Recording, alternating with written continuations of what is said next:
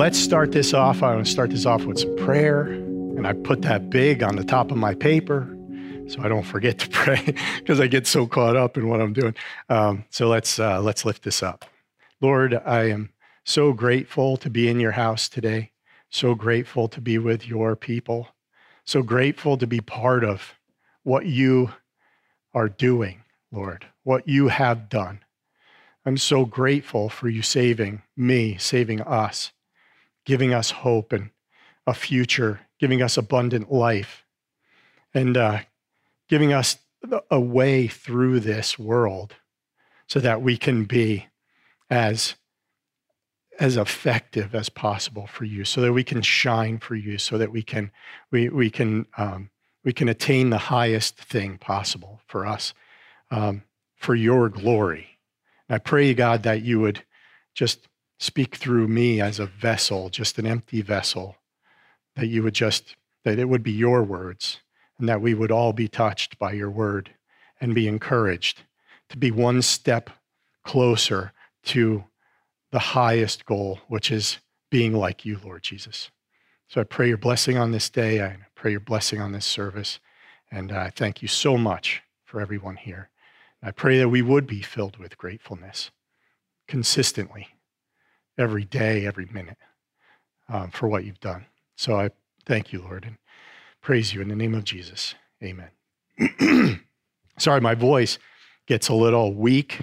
Um, it's not like I'm working hard up here, but when I do two services, it, it takes a fair amount out of you, I think. And I don't know if it's a nerve thing, but um, but my voice starts to get lower and lower. So and I have to clear my throat. So I apologize for that. Uh, so last time I spoke, now people probably don't remember much of what I said last time because it was like three weeks ago, and we only retain about eight percent of what we hear, right? So, so it's uh, so, so I'm going to just revisit some of the the pertinent things because where we're going now is a continuation. It's kind of where I wanted to go last time, but I didn't have time, which is really weird for me to have more material than time. Um, but this is it's so good. Um, so last time I spoke, I, I was in First John, uh, the first chapter, and it was talking about walking in the light and what that means, walking in truth, exposing ourselves to the truth of God, being willing to be completely, completely naked before God, and allowing Him to point out the little little details in our in our motives and our actions and our our uh, everything about us and being willing to bring those to him so that he can then take those things and, and cleanse them. Like that is that is a key part of what we're, we're we should be doing as christians. It's it's it's that that humble honesty before god that willingness to be broken before him that willingness to allow him to touch every area of our life. And so that is in the the first chapter and i if you if you remember, uh, I had mentioned I originally was supposed to speak um, a little bit before Valentine's Day, so it was going to be a Valentine's Day message that I never got to love, you know. And I'm like, oh, Valentine's great. We'll talk about love. This will be good. And uh, but I never got there. And the Lord has other plans as you start going through the Word. I mean, it's there's so much depth to it. It's so packed full of useful things. Oh, thanks. Just because I have this up here doesn't mean I'll drink it. I think that's in reference. No, never mind. Um, oh, it's a reference to something else. The uh, but thank you. Um, where was I? Oh yeah. Well, I was going to talk about love, and so but I never got there. And so this time I I, I believe I'm going to be able to get there. But there's so much to this this these passages in First John, and I'm not going to get into all the details, but I am going to uh, definitely touch on on the love aspect of things and what he's talking about.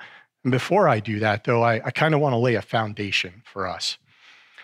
And last time I'd mentioned, and we, we all know this, you know, when Jesus says, I am the way, the truth, and the life. And I want to kind of focus on the way for a second. You know, Jesus says, I am the way. And we talked about Jesus says, I am the truth last time. But Jesus says, I am the way. And when you when you think about that and you start looking into it, it kind of it brought me to a passage in Matthew 7, uh, 13 and 14. And it says, Enter through the narrow gate, for wide is the gate and broad is the way that leads to destruction, and many enter through it. But small is the gate and narrow the way that leads to life, and only a few find it. And when I'm when I'm reading that, I'm thinking, like, you have a gate, but then you have a you have a way, you have a path. And a path to me suggests walking. Like I've always seen that as, you know, this is either you're on your way to hell or you're not. But I think there's more to it than that. I think there's an active thing to it. And now we need to be walking on that narrow path. And something that we, and I know I do, and, and confident that we all do, is we have a desire for autonomy. We want to be our own bosses. We want to make our own way. We want things to be easy. Who doesn't, right? You know, that's just our nature. Why not? It'd be great. Easier's better. Uh, but we're called to walk on a narrow, difficult path. So he has, we, we can, if, and, I, and I, I hate using this, but um, I think it kind of gives us a little picture. Like, you know, the yellow brick road, you're going to Emerald City, like they're seeing it way far away. Like that's for us, right? We see, if we look, we see the, the we're, we're aiming at the highest thing, right? We're seeing the ideal, who is Christ. We're seeing that from far away. He says, here's the way to get to that ideal. Walk on this path. This is a difficult path, but walk on it. And that's a map. He gives us our map. But I think a lot of times what we want to do is we can see that, but we want to make our own map. We don't want to hear how hard the hard things that we don't want to hear about the hard things that we have to that we might have to do to follow that map. So we'll take a we'll kind of take a step away from the right map and we'll make our own. And that doesn't get us there. You know, that it says it leads to destruction. What else leads to destruction? Pride, right? Pride goes before destruction, and a haughty spirit before a fall, Proverbs says. You know, so it's that autonomy.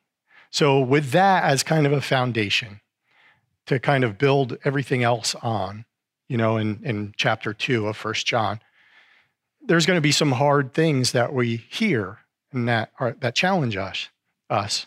But those hard things are the way. Like the way is not easy. So I would encourage you with that. And I also want to be very careful, and I say this often, but I have to say this for me. Be very careful not to be um, putting a guilt trip on anybody. I never want to do that. I really never want to. Um, it's not the right. It's not the right thing. You know, there's a conviction. There's guilt. You know, we should be convicted when we read the Word of God. We should be challenged, right? To, to take a step, to, to, to be a little bit better than we are today. You know, that should be our goal.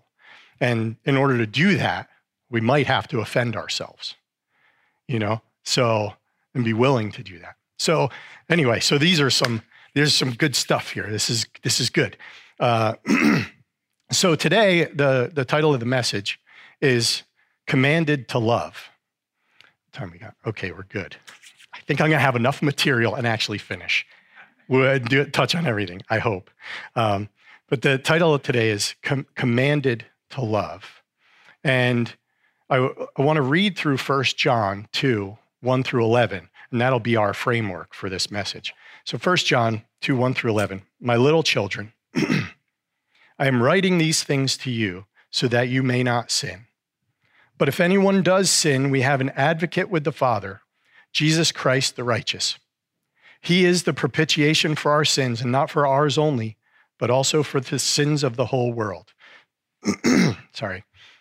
I want to stop there for a second, too, because I think if you, if you can think back at the uh, first chapter, it's so cool because John, eh, he's like reiterating certain points, and he's talking about like um, if you say you have no sin, if you say you have not sinned. And he, and he, and he touches on all these things, and they're, they're different enough to have different uh, aspects to them.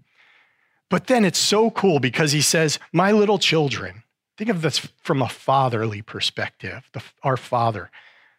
I'm writing these things to you so that you don't sin. But then it's like, this is how I paraphrase this, right? I paraphrase this this way, and you can reject my paraphrase if you want, but it's like, but relax. Yeah, all that stuff is so you don't sin, but relax because you know why? You have an advocate with the Father. So don't beat yourself up. Don't be condemned by that. Understand that that's not the point. But it's to, the goal is to not sin. But we do have an advocate. It's like so cool. It's so sweet. It's like, listen, you know, you have an advocate. It's cool. Your sins are paid for, but it doesn't let us off the hook, right? It doesn't. So it's good stuff. Anyway, so I'll go through the rest. and by this we know that we have come to know him. And if we keep his commandments, whoever says, I know him, uh, I'm sorry. And by this we know that we have come to know him, if we keep his commandments. Whoever says, I know him, but does not keep his commandments is a liar, and the truth is not in him. But whoever keeps his word, in him truly the love of God is perfected, made mature, complete. By this we may know that we are in him. Whoever says he abides in him ought to walk in the same way in which he walked. Very important. Beloved, I am writing you no new commandment, but an old commandment that you had from the beginning. The old commandment is the word that you have heard. At the same time, it is a new commandment that I am writing to you, which is true in him and in you, because the darkness is passing away and the true light is already shining. Whoever says he is in the light and hates his brother is still in darkness. Whoever loves his brother abides in the light, and in him there is no cause for stumbling. But whoever hates his brother is in the darkness and walks in the darkness and does not know where he is going because the darkness has blinded his eyes. And so this brings me to that question well, what commandments? What commandments? And we're told explicitly all through the New Testament that it is not another list of rules that were given to follow. It's not. It's not like, I have to do this, I have to do this, I have to do this, I have to do this. We're told two things. We're told, given two commandments. And I want to start, well, I don't want to get into those quite yet because I want to go back and, and look at love for just a second and what it really means. But we're commanded to love. So I'll leave it right there. We'll get into scripture after that. But we're commanded to love. When Jesus talks about this greatest commandment, you know, I, I guess I'm going to say the scripture anyway.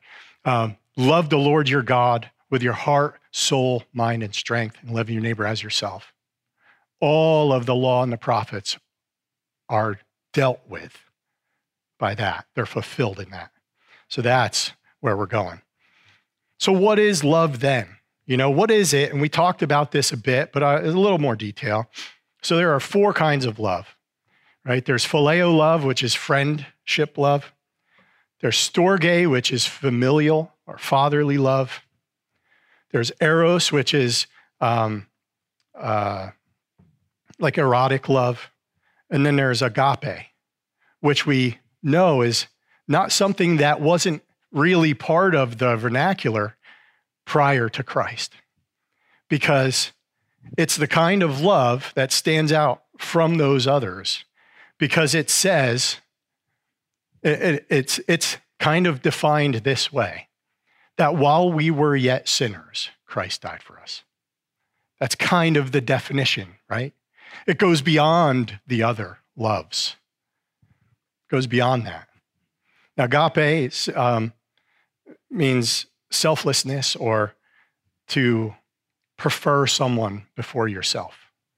Um, and we have this example, right? Uh, that, and I mentioned that while we were yet sinners, Christ died for us. Now, I want to touch on the first thing, that first commandment that Jesus gives us in loving God with our heart, soul, mind, and strength, um, and and kind of what that what that love looks like, and kind of a basic idea of it, and we touched on this last time as well. It's like preferring His will over mine, His will before mine, His way of doing things before my way of doing things. It's it's us accepting the challenge to bear ourselves completely to God and be willing to take action on the things He shows us. That's kind of like a, a definition of love, you know, what it means to, to love God. But I think we have some, I think we have some, maybe some more fuller definitions throughout the scripture. So let's look at what his commandments are first. So let's look at the love God first. In John 14, 15, he says, If you love me, you will keep my commandments. In 1 John 5 3, it says, For this is the love of God that we keep his commandments, and his commandments are not burdensome. Mark 12 30 says, And you shall love the Lord your God with all your heart, and with all your soul, and with all your mind, and with all your strength. Think about that for a minute. What else is there to love God with? What else? our heart, our soul, our minds, our strength. There's nothing else to give him. That is all we are. That's what he wants from us. He wants us to love him with all of that. He wants us to be completely emptied of who we are, dying in every way to our own agendas, allowing God's word through the Holy Spirit to determine who we are, what we do, it means fixing our eyes on Jesus, having our minds renewed by the word of God, that every thought, every word, every aspiration, every action is challenged by the truth of God. Like, that's a pretty high bar, right? That's a high bar. And that goes back to that idea of walking in the light. Because as we do that, as we expose ourselves, if we're willing to let Him change us, then we we start saying, God, not my will, but your will be done. That's what it's about, right? So this is great. So, um, so how do we get there, though? How do we get to, to that place? How do I love God? And I will go to Philippians 4 8. we'll read a, a few verses um, Philippians and Hebrews. Philippians 4 8 says, Finally, brothers, whatever is true, whatever is honorable, whatever is just, whatever is pure, whatever is lovely, whatever is commendable, if there is any excellence, or if, if there is anything worthy of praise, think about these things. In Hebrews 12 2, it says, looking to Jesus. Now, that's ESV. I don't know what version says this, but, but I, I like fixing your eyes on Jesus better. Fixing your eyes. Because what do you do when you fix your eyes on something? You are, you are focused. You are not moving from that spot. It's like looking through a scope with a red dot, right, John? and it's like you're fixing on that target and you're you're just that's what you're focused on. So fixing your eyes on Jesus. The author or founder and perfecter of our faith, who for the joy that was set before him endured the cross, despising the shame, and is seated at the right hand of the throne of God. and Hebrews 3 1. Therefore, holy brothers, you who share in a heavenly calling, consider Jesus, the apostle and high priest of our confession. I think that those things Think about these things. Fix your eyes on Jesus. Consider him.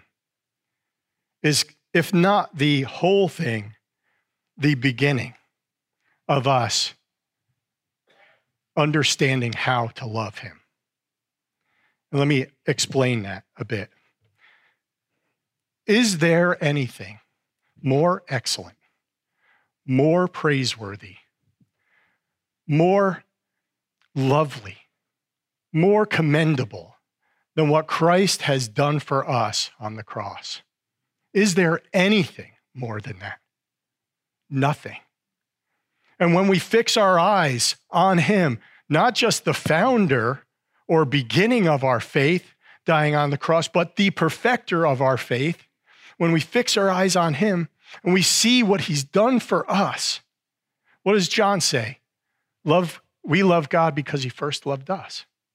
It's the beginning of us loving him, is fixing our eyes on him, seeing what he's done for us, that he's broken. He's emptied himself, emptied everything about himself so that we could have a relationship with him, so that we have our sin taken care of. Man, if we do that, then it becomes, it becomes just the natural response. Say, God, what do you want from me? That's not another set of rules. That's fulfilling the law. That's loving God. That's that daily, and it's and it's more than just like a Sunday thing. You know, it's a, a daily, minute by minute response to God. You know, I, I as I'm going through this, like scripture pops in my head and stuff. And it's so cool because like I've always looked at that one scripture that says, pray without ceasing. And I'm going, oh, what do I do with that? You know, and I have to work. I got I got stuff I got to think about, you know. But I think that's what this is. Praying without ceasing is consistently putting your re- remembering what he's done, thinking of him and putting and and realizing how far we are from that and realizing what, how much he's given up so that we could have what we have in him. And that's a state of being, I think. And if we're in that state of being, we're loving him. Because there's nothing he wants us to do that we won't say, Lord, whatever you want. You know, it's not, again, he, he's not a ty- tyrant up there saying, you need to do this. Saying, love me. You know, my desire. You know, you, it just changes who we are. Ah, man, it's so good. So good. Um, the other cool thing, when you think about it, like we do communion the first Sunday of the month. Um, and when he says to his disciples, you know, do this in remembrance of me. Like, you know, you can look at that and kind of yeah, yeah, okay, remember Jesus, you know, okay, it makes sense. But I think it's another call to fixing your eyes on him. Another call to saying, remember what I did for you, that I was broken for you, that my blood was poured out for you. Why? So that you can walk in love, so that you can fulfill the law, so that you can walk as Jesus walked. That's what it's about. That's what Christianity is. It is what it is. It's so good. It's, uh, uh I get so excited about this.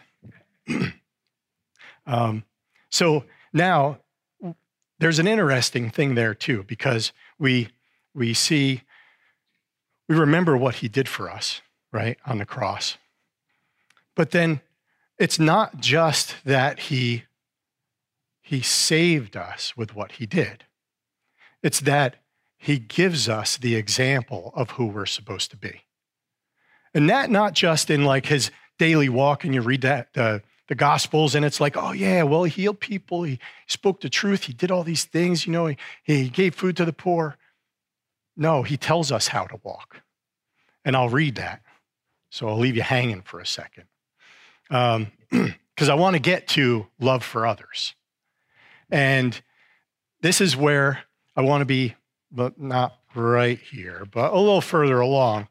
We're going to get a little more personal. I'm going to start talking about family and stuff like that. So just fair warning, fair warning. Um, but so love for others. And I want to read John 13, 34 through 35. And this is, these are the commandments for that. A new commandment I give to you that you love one another. Well, we could stop there, right? You can stop there. Yeah, commandment, just love one another. And I think that's what a lot of people do without even knowing it. But what does he really say? Just as I have loved you, you also are to love one another. By this will by this all people will know that you are my disciples if you have love for one another. So, but what does that love look like? We've just been through it, but Philippians 2 3 through 8 says it so well. And I think that we, uh, a lot of times when we read this, if you know the, these verses, you can be, uh, I think we refer to 5 through 8 a lot more than we refer to the two verses prior to it. But I think those two verses prior to it are important because it says what the context is. It says this is about loving one another. And Philippians 2 3 through 8 says, Do nothing from selfish ambition or conceit, but in humility count others more significant than yourselves. Let each of you look not only to his own interests, but also to the interests of others. And then he says, Have this same mind. Have this mind among yourselves, which is yours in Christ Jesus, which Jesus had. This mind that Jesus had who, though he was in the form of God, did not count equality with God a thing to be grasped or a thing to be used for his own benefit. He wasn't using it, he wasn't holding it, but emptied himself by taking the form of a servant, being born in the likeness of men and being found in human form. He humbled himself by becoming obedient to the point of death, even death on a cross. This passage is talking about our relationship with other people. He's not only shown us what he's done for us, but he's given us the example of how we're supposed to be with others. It's to be this that we would not have selfish ambition or conceit, that we would be humble, that we wouldn't consider ourselves more than other people, that we would value them, that it wouldn't be our interests only, but others as well, that we would have the mind of Christ. That is this that he emptied himself of everything he was for the benefit of us. That's a pretty high call. That's pretty, that's pretty idealistic, we'll say. Like it is the highest call. But we're called to that. We are, as, as we name the name of Christ, this is who we are. These, this is the challenge we have. And to get back to the map, that's the map that gets you there. We might disagree with that. We might say, ah, you know, that's too hard, or I'll never be able to do that. And I'm not saying perfection, but I'm saying you stay on that map, no matter how hard it is. It's like Pilgrim's Progress, if you know this, that, that story. You know, I think I, I remember listening to it, I think, on the radio. And uh, like Pilgrim's Progress talks about this. The main character is his name is Christian, and I remember a time where he's on this on this dark path, and it's treacherous. And if he goes a little bit over here, he's off the cliff. And it's but he has to just stay on that path. Has to stay on that path, no matter how difficult it is. To stay on the path. That's what we're called to do, right? Stay on that path. The way is not easy. It's narrow, but it's the only way. So we're aiming for the highest possible thing. Now, I want to take that and kind of bring it down to a more kind of uh, personal part of, of the church, who, who we are, and, and re- in relation to um, the family and the church. You know, the, this is um, this is a call to us, right? Individual to, to one with another, to have this kind of attitude towards one another as Christ had and gave himself for us. Um, there's a lot to be said about that, and there's a lot that I think with you know as the Lord leads, he'll he'll work as we're willing to just just present ourselves to Him and want to know from Him and, and those kind of things. And a lot of that is on us, you know, our own personal growth with Him. Everybody's in different places, so I kind of I'm hoping that everybody can get a little something from whatever is being said here. N- not everything is going to be for everyone. And so as we look at things like like the family, I want to really focus this on husbands. And the reason I do that is because in Ephesians 5:25 it gives us a command as husbands that relates to this. Ephesians 5:25. I can't get out of Ephesians. Steve can't get out of Ephesians. I, you know, it's just where we go. Um, 5:25 through 30. It says, "Husbands, love your wives." Stop there. That's it. That's all we need to know. Right? That's it. We don't need to read on. Husbands, love your wives. Oh, okay. And I think that again, that we tend to do that. We tend to not look at what it's really telling us to do. And we can gl- like gloss over these things that are so important. The how of the what we're supposed to do, the why of the what we're supposed to do. But he say he doesn't stop there. But he says this is how you love your wife. As Christ loved the church and gave himself up for her. How did Christ love the church? He emptied himself. He became less than he was so that he could bear everything. He could die to himself for us. That's a big deal. That's a big deal. And it says that he might sanctify her, having cleansed her by the washing of water with the word, so that he might present the church to himself in splendor, without spot or wrinkle or any such thing, that she might be holy and without blemish. In the same way, husbands should love their wives as their own bodies. He who loves his wife loves himself, for no one ever hated his own flesh, but nourishes and cherishes it, just as Christ does the church, because we are members of his body. Like, what does that what does that look like? What does that look like in a family? For a husband to truly love his wife as Christ loved the church. It's a it's a hard it's a hard thing. And I know for me, it hits me because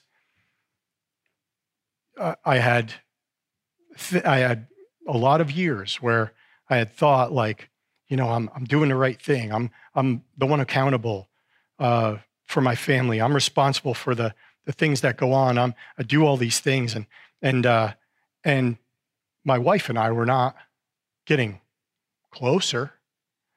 I was making decisions for the future. I was looking ahead, saying this is probably the best thing for the family because I have to I have to give an account because I'm the responsible one. That's true. That is true. I do. I have to stand because I am the one who's who's the lead here. But if I'm going to be the lead, I need to be the servant of all, Jesus says, right? And so I had a lot of years like that. But there's a scripture that says husband and wife are to become one flesh.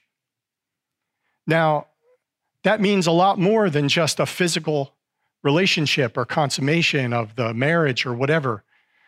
There's so much more to that. It's not just that. It's more like this it means our everything is one, that we share interests, our plans are shared. We share our future hopes. We share our thoughts, our opinions, our desires, our dreams. We have honest communication. We're growing together as one unit, as one thing, one flesh. It can't be me making this the decision and me wanting to do this. And then she's, oh, I don't know, that might be a, a bad idea. Ah, you know, you don't, you don't know what you're talking about. It can't be that. It can't be that. We have to consider our wives above us. We have to consider what they say. We have to consider how they feel. We need to be what they need us to be at the time of their need. Christ was everything to everyone when they needed it. He was he was mercy to people when they needed mercy. He spoke the truth when they needed the truth. He, he, he would feed the, um, the people who were, well, that's mercy. Um, but he gave grace to the people who were humble. He, He, he did these things. He was everything to everyone when they needed it. That's our example. That's who we're supposed to be. And if we can't hear what our wives are saying to us because we're so caught up in what our own agenda is, we're not loving our wives like Christ loved the church because he gave up his agenda. He had no agenda. He gave it all up for us. And now look at our relationship with him. It's so cool. It's so cool because we're the body of Christ. We're the bride of Christ. What an example. And I'm going to tell you, and I don't say this just to be like, um, want to pick on guys. Again, it's never my intention. Um, but we, but we have to, if we get a hold of this and we aim for the highest thing possible, and we're doing our very best to love God with everything we are and love our wives like we should and love others like we should, then families will be strong in the church. The church will be a lighthouse on top of a hill. People will see it and go, that's where hope is. That's where life is. That's what I want. And that's what we're supposed to be. That is Christianity. So I have a, like five minutes. Five minutes, Joel.